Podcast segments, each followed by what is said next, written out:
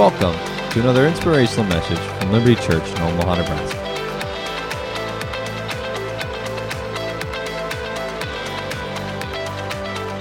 I like your scarf. I think your eyelashes are great. Um, I think. How many of you actually said that one? I want to know.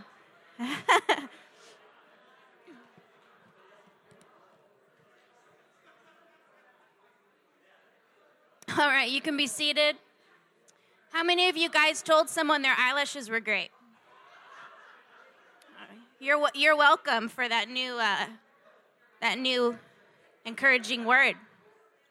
Some of you, I can see them from here. Wow, amazing, amazing. Y'all doing good today? You ready for our final week on this series? Have you guys enjoyed it so far? Yeah. I think that this is one of the most um, influential series that we've ever done as a church because um, it just speaks to something that a lot of churches do not speak about. Um, so we're gonna we're gonna dive in today. I got a lot for you. This is gonna be a little different today, the way I'm gonna teach about this. But um, I believe in life. We all have a plan. How many of you had a plan for your life? You realize that in five years from now you want to be here, or you want to be there. But how many of you have also experienced that a lot of times life does not go the way that you planned that it would go? Things turn out different. Huh? Anybody? You you made like a plan. I'm a planner. I've got I've got my days listed and sometimes it just doesn't work the way I wrote it down. Hmm? Been there, it just doesn't work the way that I wrote it down. And I think a lot of times we've all can say we've had something bad happen in our life. Hmm? If you're alive today, we all can say that.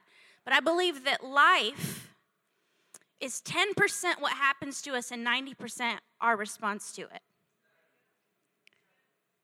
Things happen to all of us, but you'll notice something similar can happen to two people and they'll react totally different ways. Completely different ways. So, listen, if you're struggling today and you've dealt with depression or anxiety or PTSD or, or bipolar or panic attacks, I believe you're going to get healed. There is health and cure for you, the Bible says. But also, I want you to know that if you deal with that, it doesn't mean you're not spiritual enough. It doesn't mean you're not a good Christian. Hmm? There's a stigma that says you're just you have a weak mind you just you're not strong enough in faith and that is such a lie from the enemy. Such a lie. So we're going to talk about this and if you find yourself in one of those places like oftentimes i have in my life i believe that god is going to give you some answers today. This was ministering to me as i was studying. Did you know that the number one cause of of um, suicide in america is depression and there's almost a 50% difference that men will actually go through with it more than women.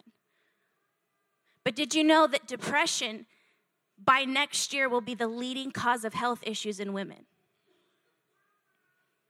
That's a big deal, you guys. The number one leading depression. A lot of us have experienced negative events in our life, but they tend to cloud our mind and our perspective. And we have to choose how we react to them. So they're going to put up this slide real quick, and I just want to give some of the the symptoms here that if you see these in someone that you know that you love that you need to ask the question hey are you okay? In men this is a comparison of depression symptoms. In men generally they experience anger irritability or aggressiveness. Women persistent sadness, they're anxious or empty mood, men anxious, restlessness or on edge, women hopelessness, men loss of interest in work, family, or once pleasurable activities, women feeling of guilt, worthlessness, or helplessness, men problems with sexual desire and performance, women decreased energy or fatigue men feeling tired, not being able to sleep, or sleeping too much. Women, difficulty sleeping, early morning, awakening, How many women have experienced this? You fell asleep, but you woke up at 2. Huh? And all the women went. Just now. Yeah, you've experienced this. Difficulty sleeping. Men, thoughts of suicide or attempts. Women, moving or talking more slowly. Men, physical aches and pains. Females, appetite or weight changes. Men, engaging in high risk activities. I asked my husband if he was okay the other day because he wanted to get a motorcycle. and I was like, high risk, baby, all right? And he's like, it's a dream. I was like, it's never gonna happen, all right? I squashed it. I'm not a mean wife, okay? I just really love him. I, I want him to be okay. Um, so these symptoms you see, now this isn't just saying, okay, if you're a woman and you're experiencing some of these symptoms, it's not to say everybody's different. So everybody experiences different ones. Are you with me today? So it's not saying that only women experience this and only men experience this, but these are a lot of statistic wise what each gender kind of goes through. How many of you, let's just be honest in here, and I'm raising my hand, have experienced one or more of these symptoms? Wow. Almost 100% of you. So we can't act like this is not an issue in church or an issue with Christians because it happens. It happens. And when we see these in people or in people we love or our coworkers, we need to ask the question, are you okay? Go with me if you have your Bibles today. How many of you brought those Bibles? Look at you. Some of them are glowing. Wow. Wow. Turn with me to Philippians. You know, um, I've heard a lot of people say Philippians wrong, but last night my husband was a best man in a wedding, and they announced him in the reception as Jehoshaphat. William Jehoshaphat. And I was like, really? Like, read the, whatever. So, um, yeah, it's great. Fantastic. So, Philippians 4, go to verse 4, chapter 4, verse 4. I'm going to read this to you. It says, Rejoice in the Lord always. Not sometimes, not when you feel like it, always. I'll say it again. You know something's good when they're like, I'll say it again. I'll say it again. Rejoice. Let your gentleness be evident to all. The Lord is near. Do not be anxious about anything, but in every situation, by prayer and petition, with thanksgiving, present your requests to God. And the peace of God, which transcends all understanding, will guard your hearts and your minds in Christ Jesus. Finally, brothers and sisters, whatever is true, whatever is noble, whatever is right, whatever is pure, whatever is lovely, whatever is admirable, if anything is excellent or praiseworthy, think about such things. Whatever you have learned or received or heard from me or seen in me, put it into practice, and the God of peace will be with you. Amen. Isn't that an amazing scripture in the Bible? Listen, we know there were multiple disciples. If you've ever heard about them, you know that there were two named Peter and then another named Judas. How many of you have heard those names before? Yeah, Peter and Judas. Peter and Judas, both disciples, both disciples, they both had personal relationships with Jesus. They both saw him do signs and wonders. They saw him heal the blind. They saw him heal the lame. They were at a at a wedding and, and Jesus turned the water into wine. He's like, turn up for what? You know, and he just went, turned, and they're like, oh my gosh, did you see that? Crazy. These men were experiencing the same things. Everybody with me today? The exact same things. They were seeing the same things, they were experiencing the same things. They were there when Jesus multiplied fish and bread. They saw it with their own eyes. Amazing. They both saw this and walked away like, this is nuts, this is crazy, can't believe this is happening. But they both had personal relationships with Jesus. The difference between them is they both made the same mistake, but they acted a different way. So they both went through similar life experiences and they both reacted differently. Isn't that interesting how you can go through the same thing as someone, see the same thing, and you both react completely different ways? And Peter and Judas, they reacted different, different ways. They both made nearly the same mistake at some point. Judas sells Jesus out for 30 pieces of silver. Crazy. He comes to the Garden of Gethsemane with soldiers and Pharisees. And this is crazy because he goes, he kisses Jesus on the cheek right before he betrays him. And this is so cool about your God. He when he does this, Jesus says, "Friend, do what you came to do." How amazing that even in the midst of betrayal, Jesus called Judas friend. Even in his biggest life mistake moment, God called him friend. In the midst of his betrayal, Jesus knew what was happening and he said, Friend. The last words Judas ever heard from Jesus, he heard him call him friend.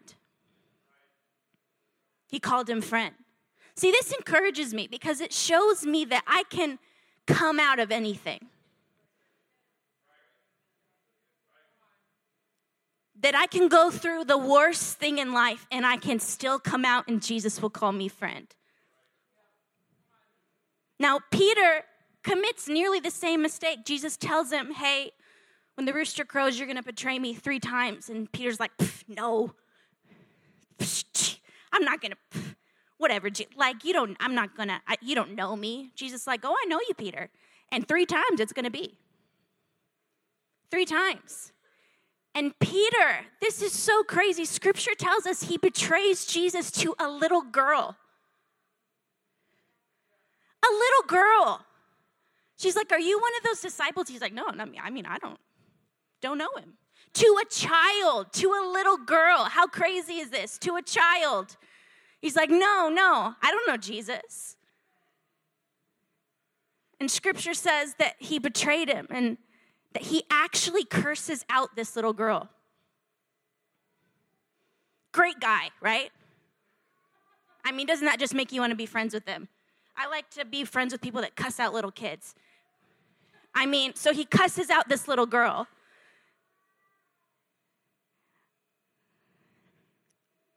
And Peter and and Judas both betrayed Jesus, but they both reacted differently after the betrayal. Their failures were quite the same, but their reactions were quite different. And I know some of you maybe today feel like giving up and you've experienced maybe a failure in your life, but that doesn't mean that God doesn't have a bright future for you.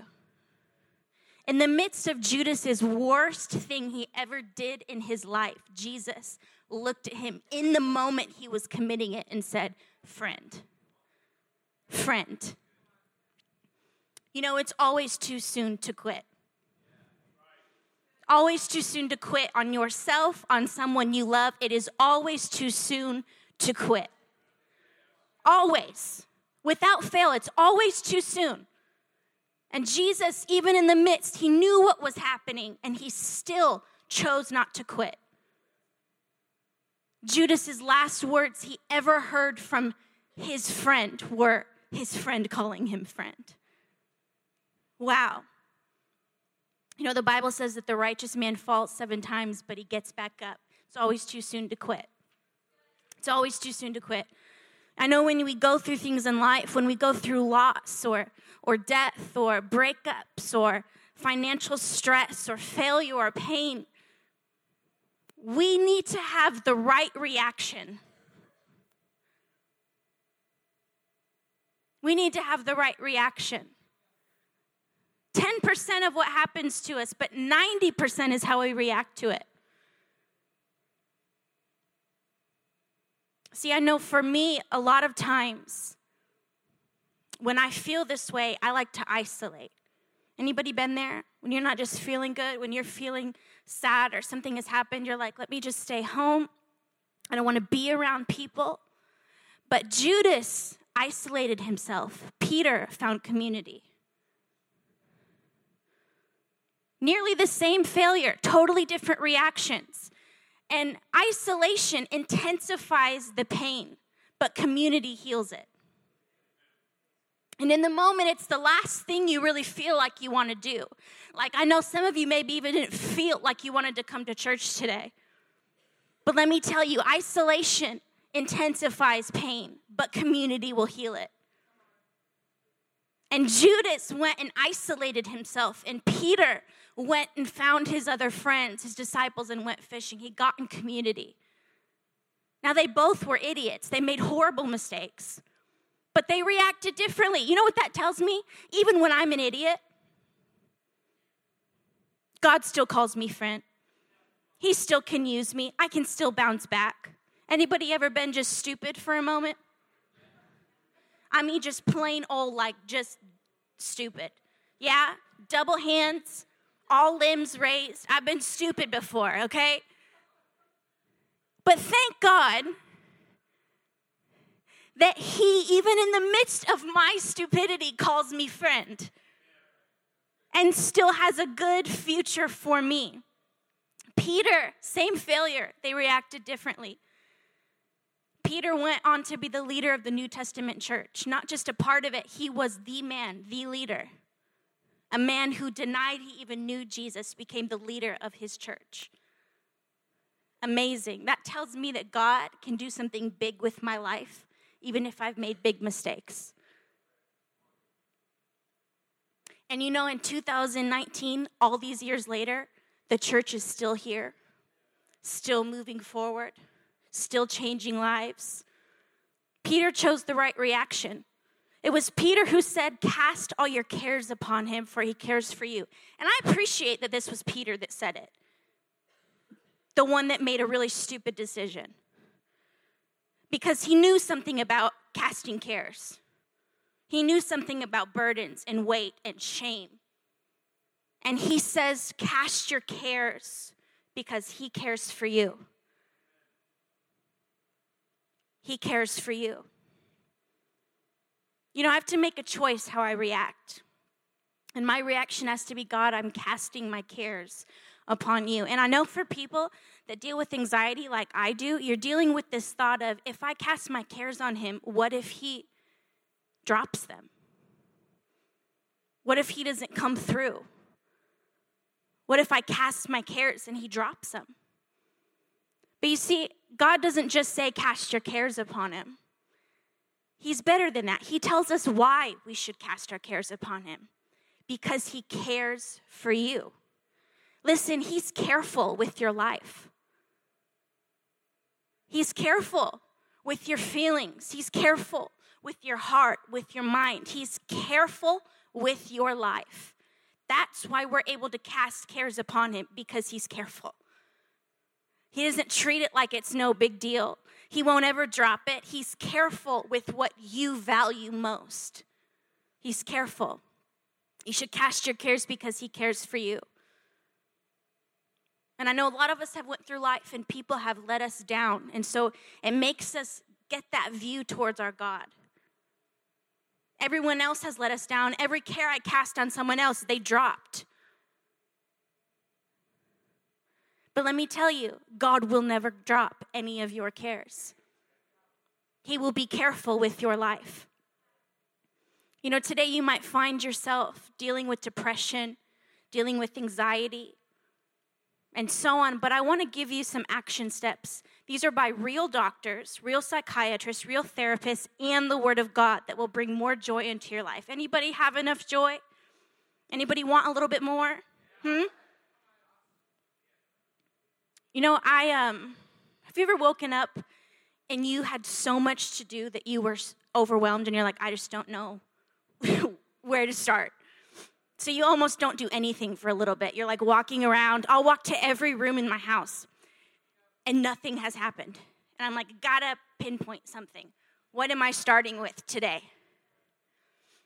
Anybody been there and you waste like an hour like doing going from one thing and then nothing's done and you're like, "Okay, I should just focus in for a minute. I should focus in for a minute. Anybody been there today? Come on, talk with me. You ever been there when you're like, I don't know where to start today? I have so many things that are pressing to get done. What do I do? What do I do? And it's in those times I'm thankful that I can choose my, my reactions before I'm in that moment. I can choose, and my reactions really are just my habits. And I love because habits habits are when you don't know what to do, you still know what to do. Come on, I've woken up and I'm like, I don't know what to do, but I know what to do because I have created habits. Woke up not feeling right. Well, I've created a habit that the first thing I do is I get in my word. So even when I don't know what to do, I know what to do because of the habits I've created, because of the pre choice choices I've inserted into my life. So I'm not waiting for a good thought or the right feeling. I'm not waiting till I feel it to do it. I've created a habit that even when I don't feel it, when I don't know what to do, I still know what to do. I'm going to act my way into the destination and bank that my feelings will catch up eventually. Let me give you seven seven hacks to happiness. These are simple. So if you're like Mercedes, these just seem really simple. They are. And I like that in church. I like to be able to get in my car afterwards and be able to put something in motion. Anybody else? If you're a theologian in here, sorry, today's so simple. So simple, but it works. Let me give you seven seven hacks to happiness that is proven to increase your joy in your life. Are you ready? And y'all, I'm sorry, my eyes are watering today. So if I look like I'm crying, I'm really all right. I'm just really sad. I'm just, I'm kidding. I'm fine. Number one, number one, three walks a week. Simple.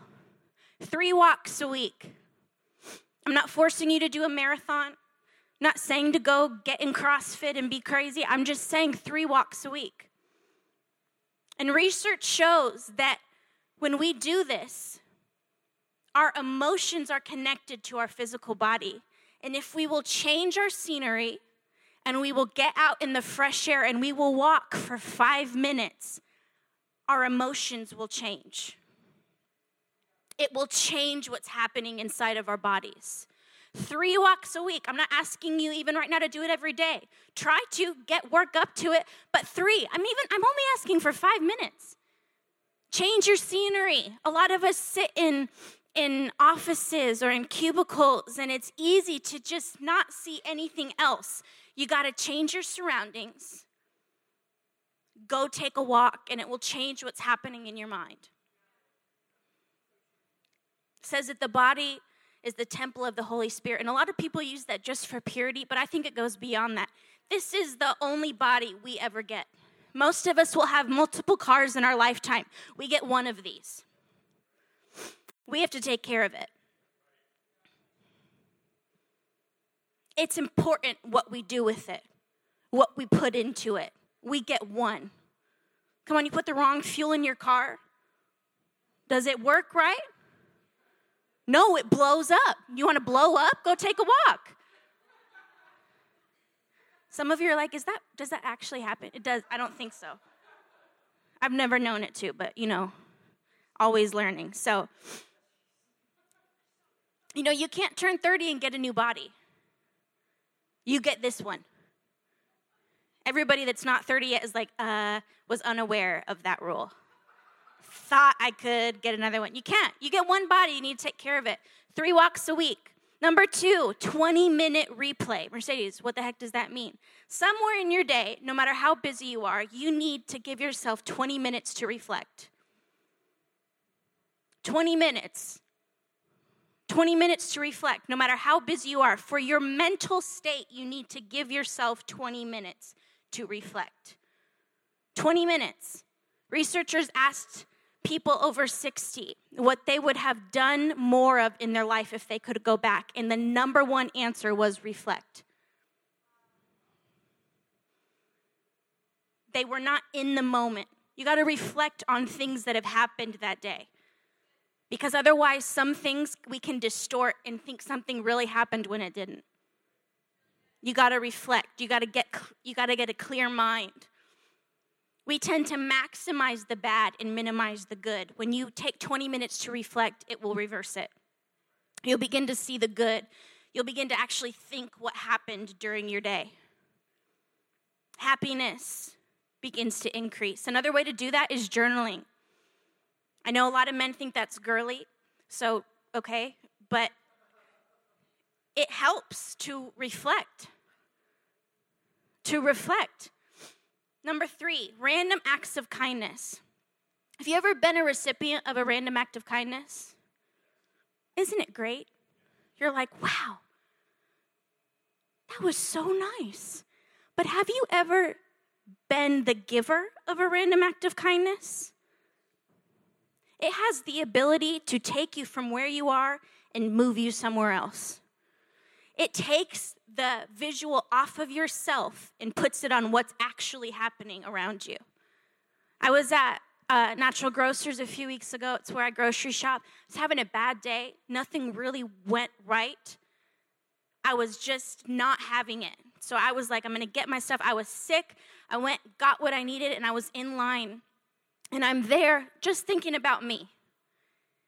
And I turn to my left, and there is um, an army man right there, a soldier, fully dressed, and he has his calculator out and he's calculating how much his groceries are. And he's about to put some things back. And I said, I want to pay for his groceries. You know what that did? Sure, it probably blessed him. I know it did. But it took me out of my situation and it sparked joy in my life. It made me stop thinking about me and realize there's other things happening in the world besides me. Made me open my eyes, random acts of kindness. It can jolt you into a new emotion. Like shock therapy almost. It can jolt you into something else, into another emotion. You know, until your hand gives generously, your heart cannot see correctly. You have got to live generously, or your vision of your life will be foggy. That's how God created us to live generous.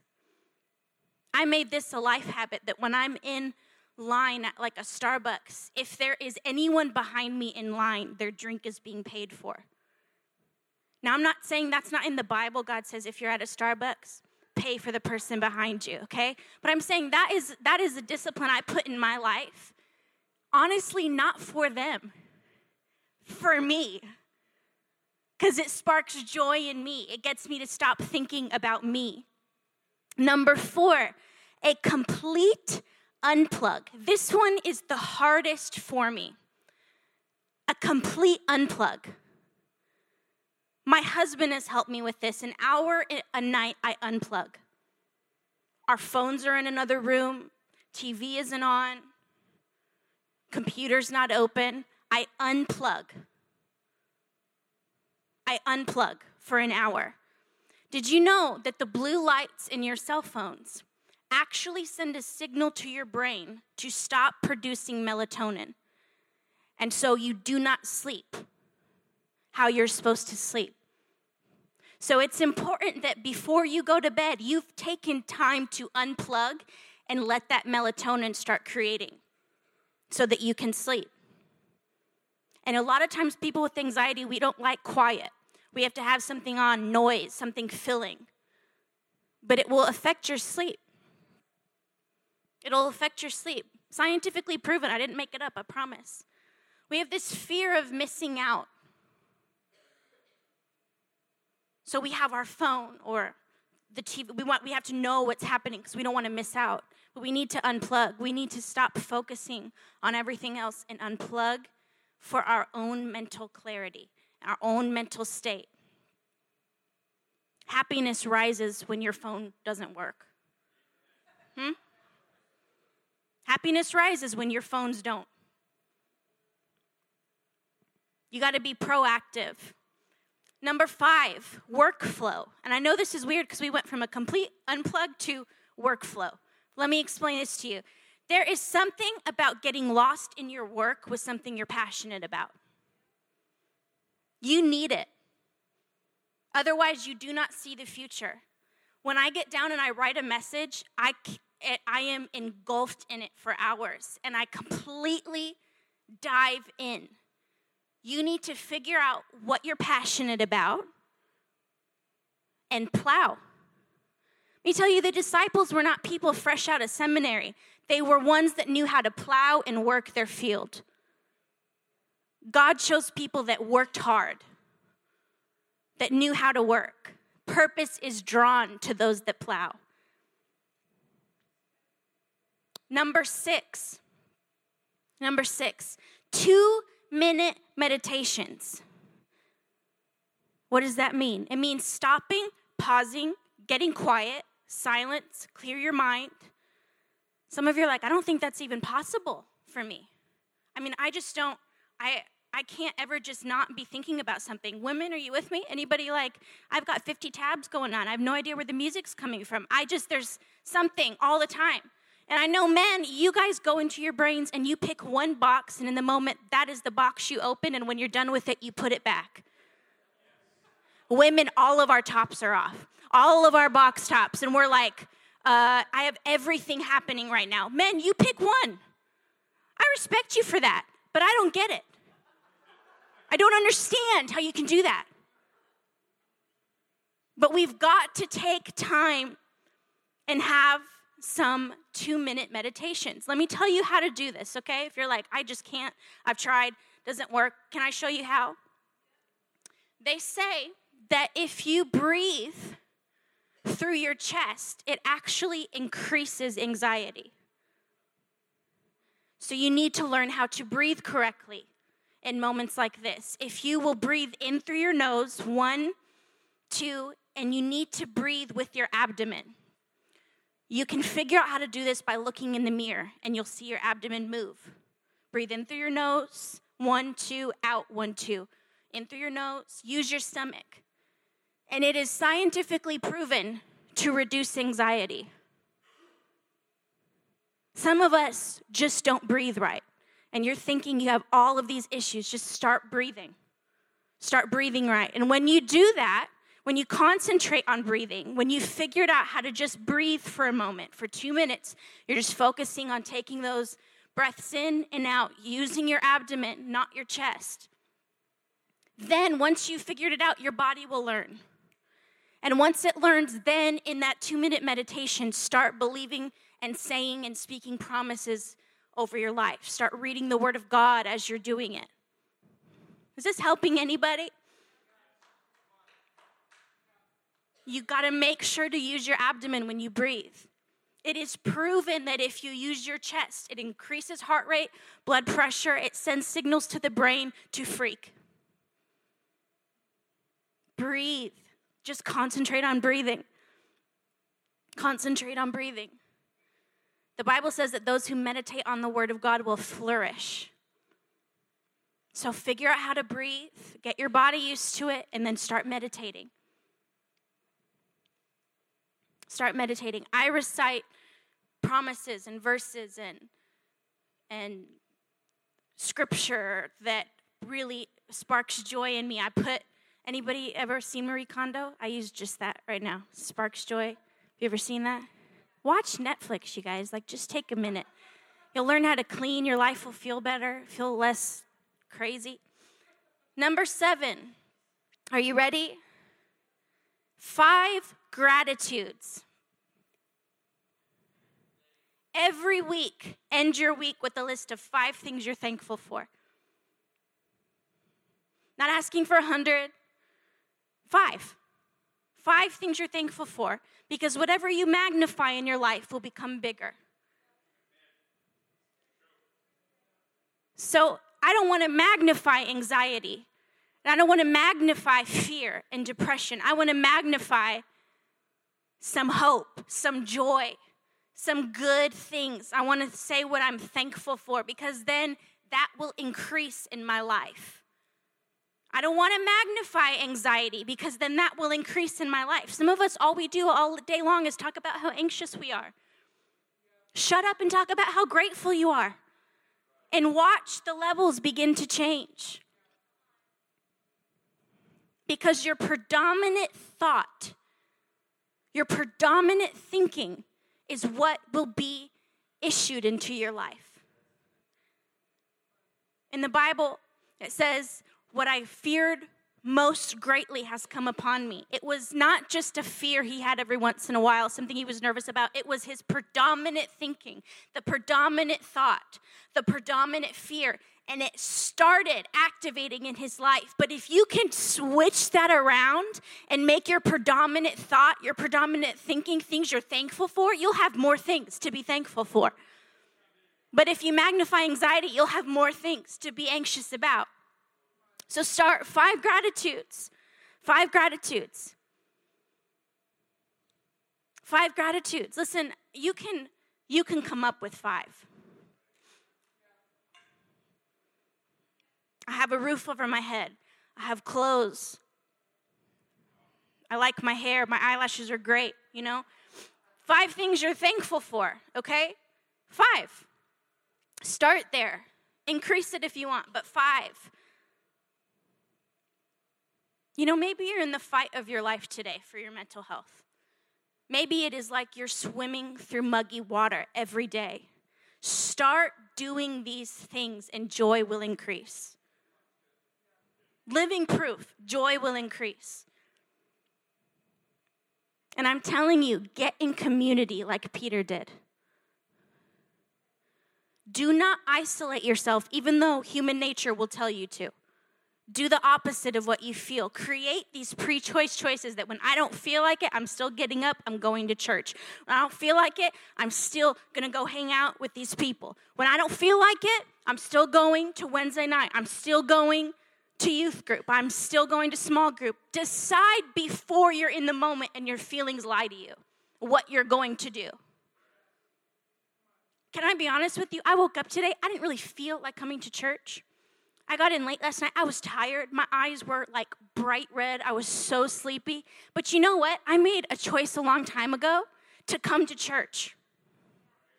So it didn't really matter how I felt when I woke up because I had already decided my habits. And my habits then increase my joy and my feelings catch up. Philippians 4, Paul's writing to a church that is suffering. They're full of pain, full of struggles, full of strife, lack, issues. And Paul writes this prescription. He says, Do what you know to do. I just gave you seven, seven steps that you can do. But what's crazy is that as you read the Bible, research and science are finally catching up to the Word of God. All these years, and there was already an answer.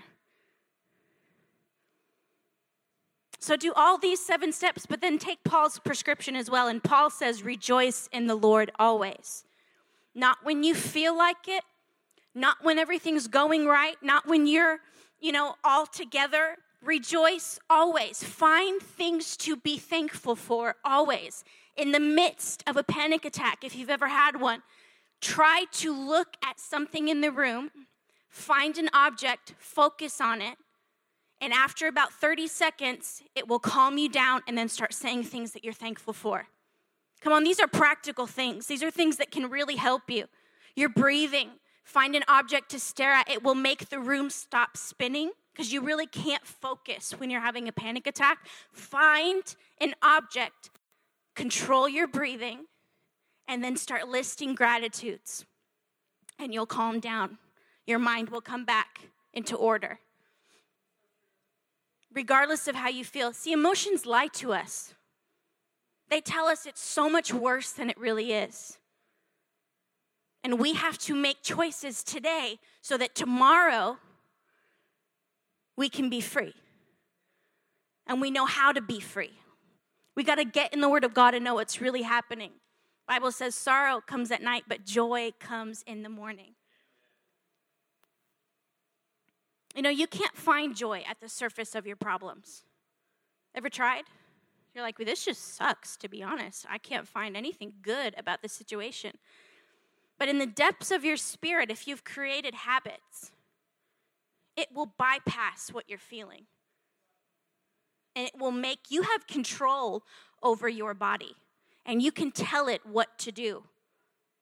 So I've told my body what to do before I'm ever in the in the the, the attack. My body has been told and it's been programmed. And the more I've done it, the easier it is, the more natural it is. You have to speak it out loud. Let your emotions hear what's happening. Let your body hear the truth. Because in those moments, all your emotions are overwhelming, and that's all you're hearing. You need to verbalize even what you're not feeling, God, I thank you that right now, even though I'm feeling panic, that I have peace of mind. And you need to let your body hear what's going to happen.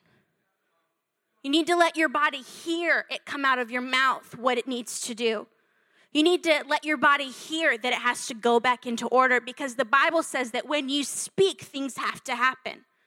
So if your body can hear it, my spirit can bypass what my soul is doing. Isn't that amazing? It says that the peace of God, which surpasses all understanding, that means it goes past my mind. Peace will ensue your life if you will start these habits, if you will begin to speak things you're thankful for. So you may have been seeing doctors for years and you think the problem is way too big. You think the mountain's way too big and you're going to deal with this the rest of your life. But God promises a peace that surpasses all understanding. Why don't you believe that instead of what the doctors say? Mm, why don't you believe that peace that God has promised you can have in your life over what Dr. whatever said? You know, he may have said something, your doctor, but let me tell you, God's word trumps them every day. I'm not saying don't get help. I believe that if you need to get on medication, you can get on medication, but I believe that there's health and cure because God promises it. And there are things we're living with in life that we don't need to live with, and you can be free from them. You can be free. Peace will guard your hearts. You know, I can't afford to be bitter. I can't afford to be offended because if it gets in me, it's coming out of me. Did you hear that? If it gets in here, it's coming out of here because the Lord says what's in your heart will come out. So you have to guard it. But I need God's peace to guard my heart. Scripture also says, guard your mind. God wants you to have peace in your heart, but peace in your mind that surpasses all understanding. Jesus is still a healer, He's still healing. He didn't stop, He's still healing. He can heal mental illness, He can heal anxiety, He can heal depression. You need to believe that over yourself. That you don't have to live that way forever. That peace that surpasses all understanding is what you shall have. A lot of us believe about guarding our hearts, but did you know that your mind is really almost more important? Because it sends signals to everything else in your body. So if this isn't working right, you're not working right. They're going to show this diagram of your brain up here. And I'm no doctor, but I've met with I've met with them in this series. I've done research, so I'm not giving you a bunch of um, opinions. This is true. Do they have it up there? How many of you can see that? Brains are really pretty, huh? Aren't they beautiful? That was a joke. They're really weird looking, okay? So, brain, your brain stem, everybody see that? Your brain stem. I would not be up here talking to you today if mine was not working. Your brain stem is so vitally important that it controls your heart rate, your blood pressure, respiration, your sleep wake cycle, and so many other things. So it's very important. A lot of times we think that our heart's the most important, but if that is not working, your heart's not working, your other organs aren't working correctly, you're getting other issues in your body manifesting because of this. Your limbic system, where our emotions and behaviors are housed.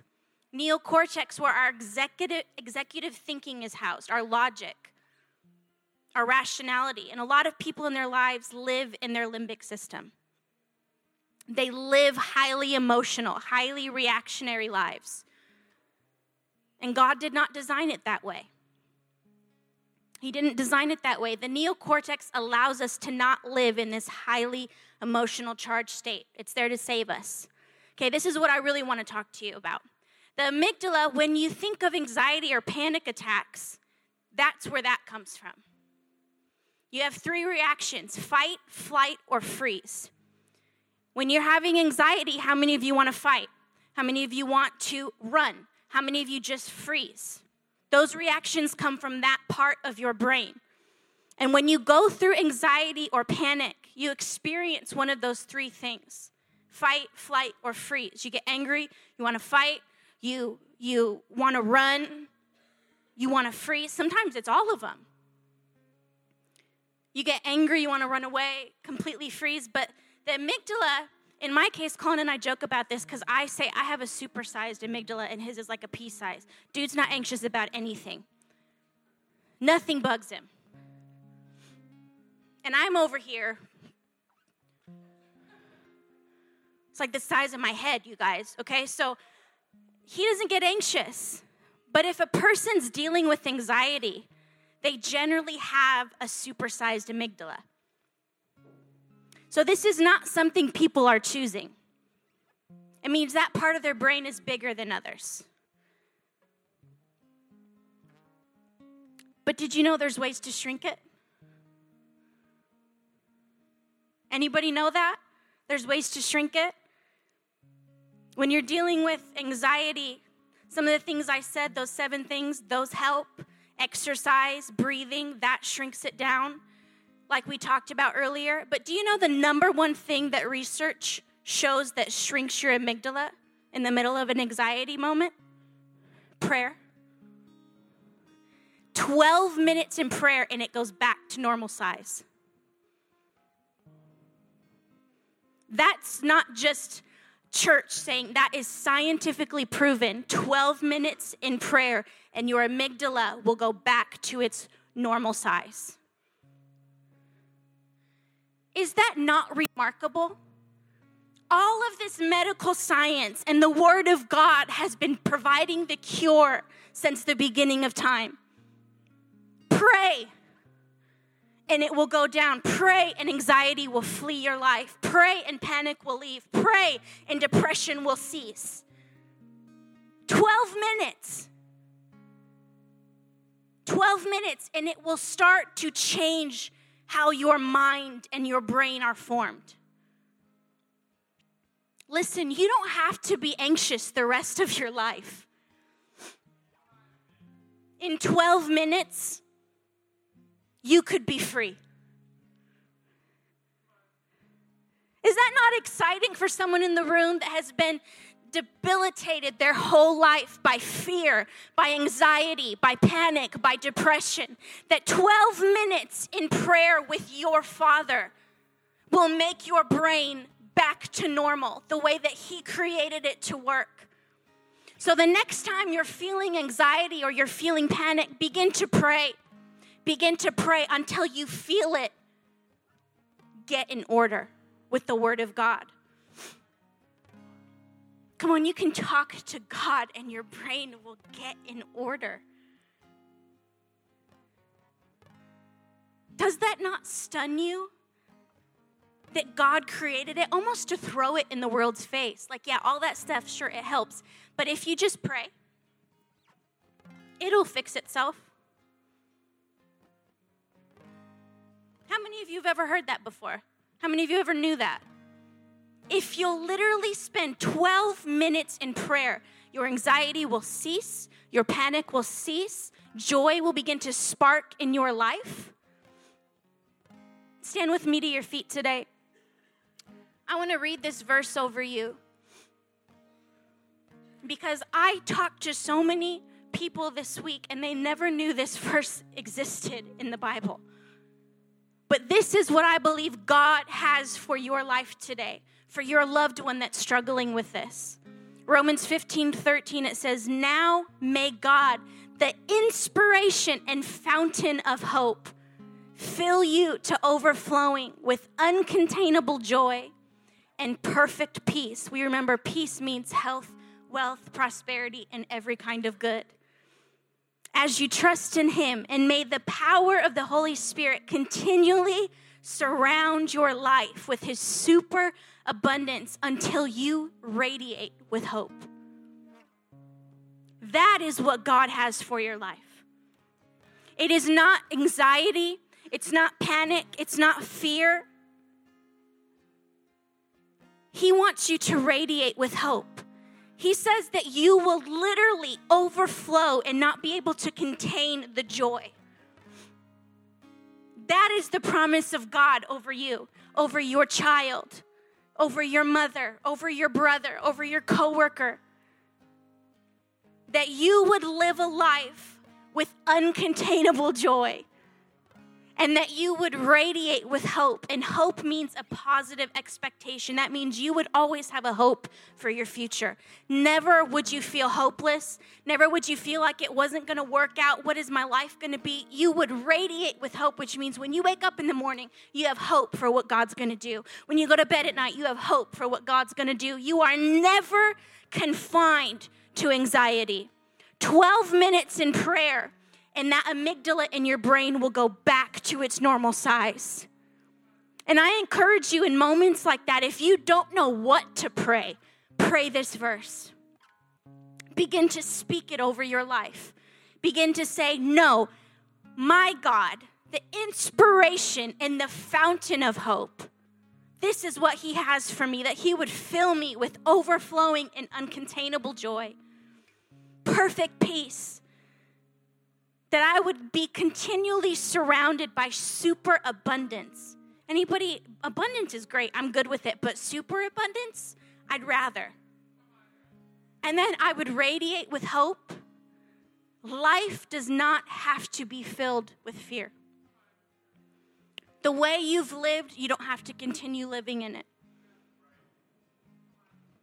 You don't have to continue to wake up in panics. You don't have to go into social settings and you're nervous because there's so many people, if you will literally control your breathing and begin to pray, you will be fine. Is that good news for anybody? This morning, that that's God's hope. Would you just lift your hands towards heaven? I want to pray over you today. God, I thank you for every person in this service and every person that's going to be listening later. Lord, that you designed our brains to respond to your word. So today, God, I believe this verse over your people, over me, God. I believe. I believe that I don't have to live an anxious life and they don't have to live an anxious life. They don't have to live in fear. They can be free. And I thank you right now, God, as your presence fills this place, that people right now, chains are beginning to break off people. Anxiety's beginning to fall, panic's beginning to leave. God, we're praying your word, and I command in people's brains that amygdala to go back to normal size in the name of Jesus. Lord, that as they leave this place, they leave free. They leave filled with joy, that they radiate with hope, God. Right now, God, I ask that your Holy Spirit right now begins to work in their minds, in their brains, in their bodies, creating things back to order, God, bringing it back to what your word says we can have. And we believe it to be so, God. We accept it, we receive it, and we declare this over our lives and over our generations to come. That not only will we be free, but it will create our family lines to be free. that because we got free, they can be free. That because we learned how to deal with anxiety and what the world throws at us, that they will never have to deal with what we've dealt with. That right now, God, we declare freedom for us and for our generations to come. In the name of Jesus. If you receive it, would you give God a big shout of praise?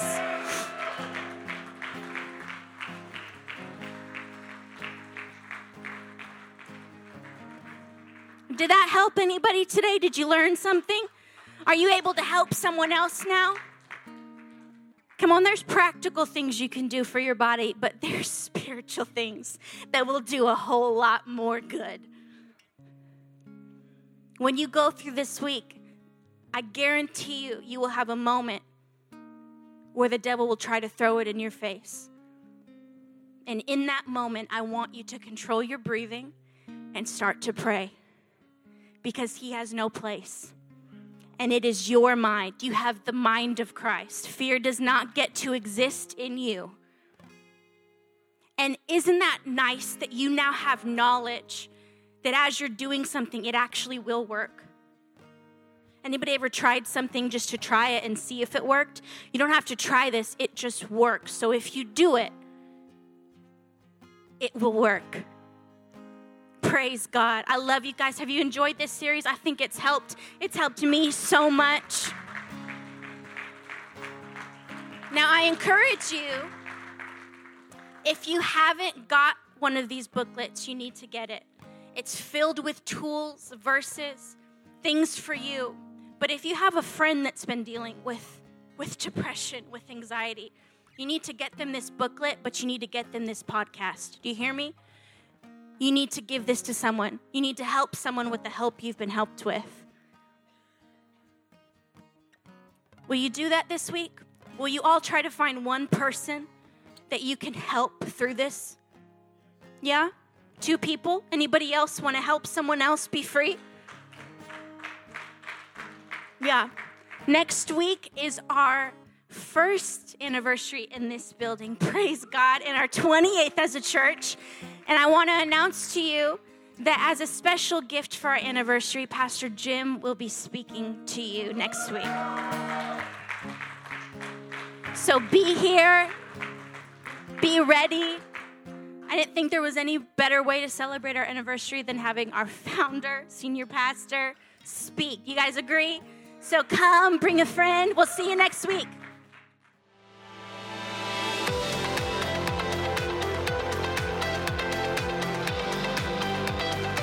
Thanks for joining us. We hope you enjoyed today's message. We always want to encourage those of you who have a story of how God is working in your life through this ministry to send us an email to amen at libertyofomaha.com. For more information on Liberty Church, visit libertyofomaha.com. Thanks for joining us and have a credible week.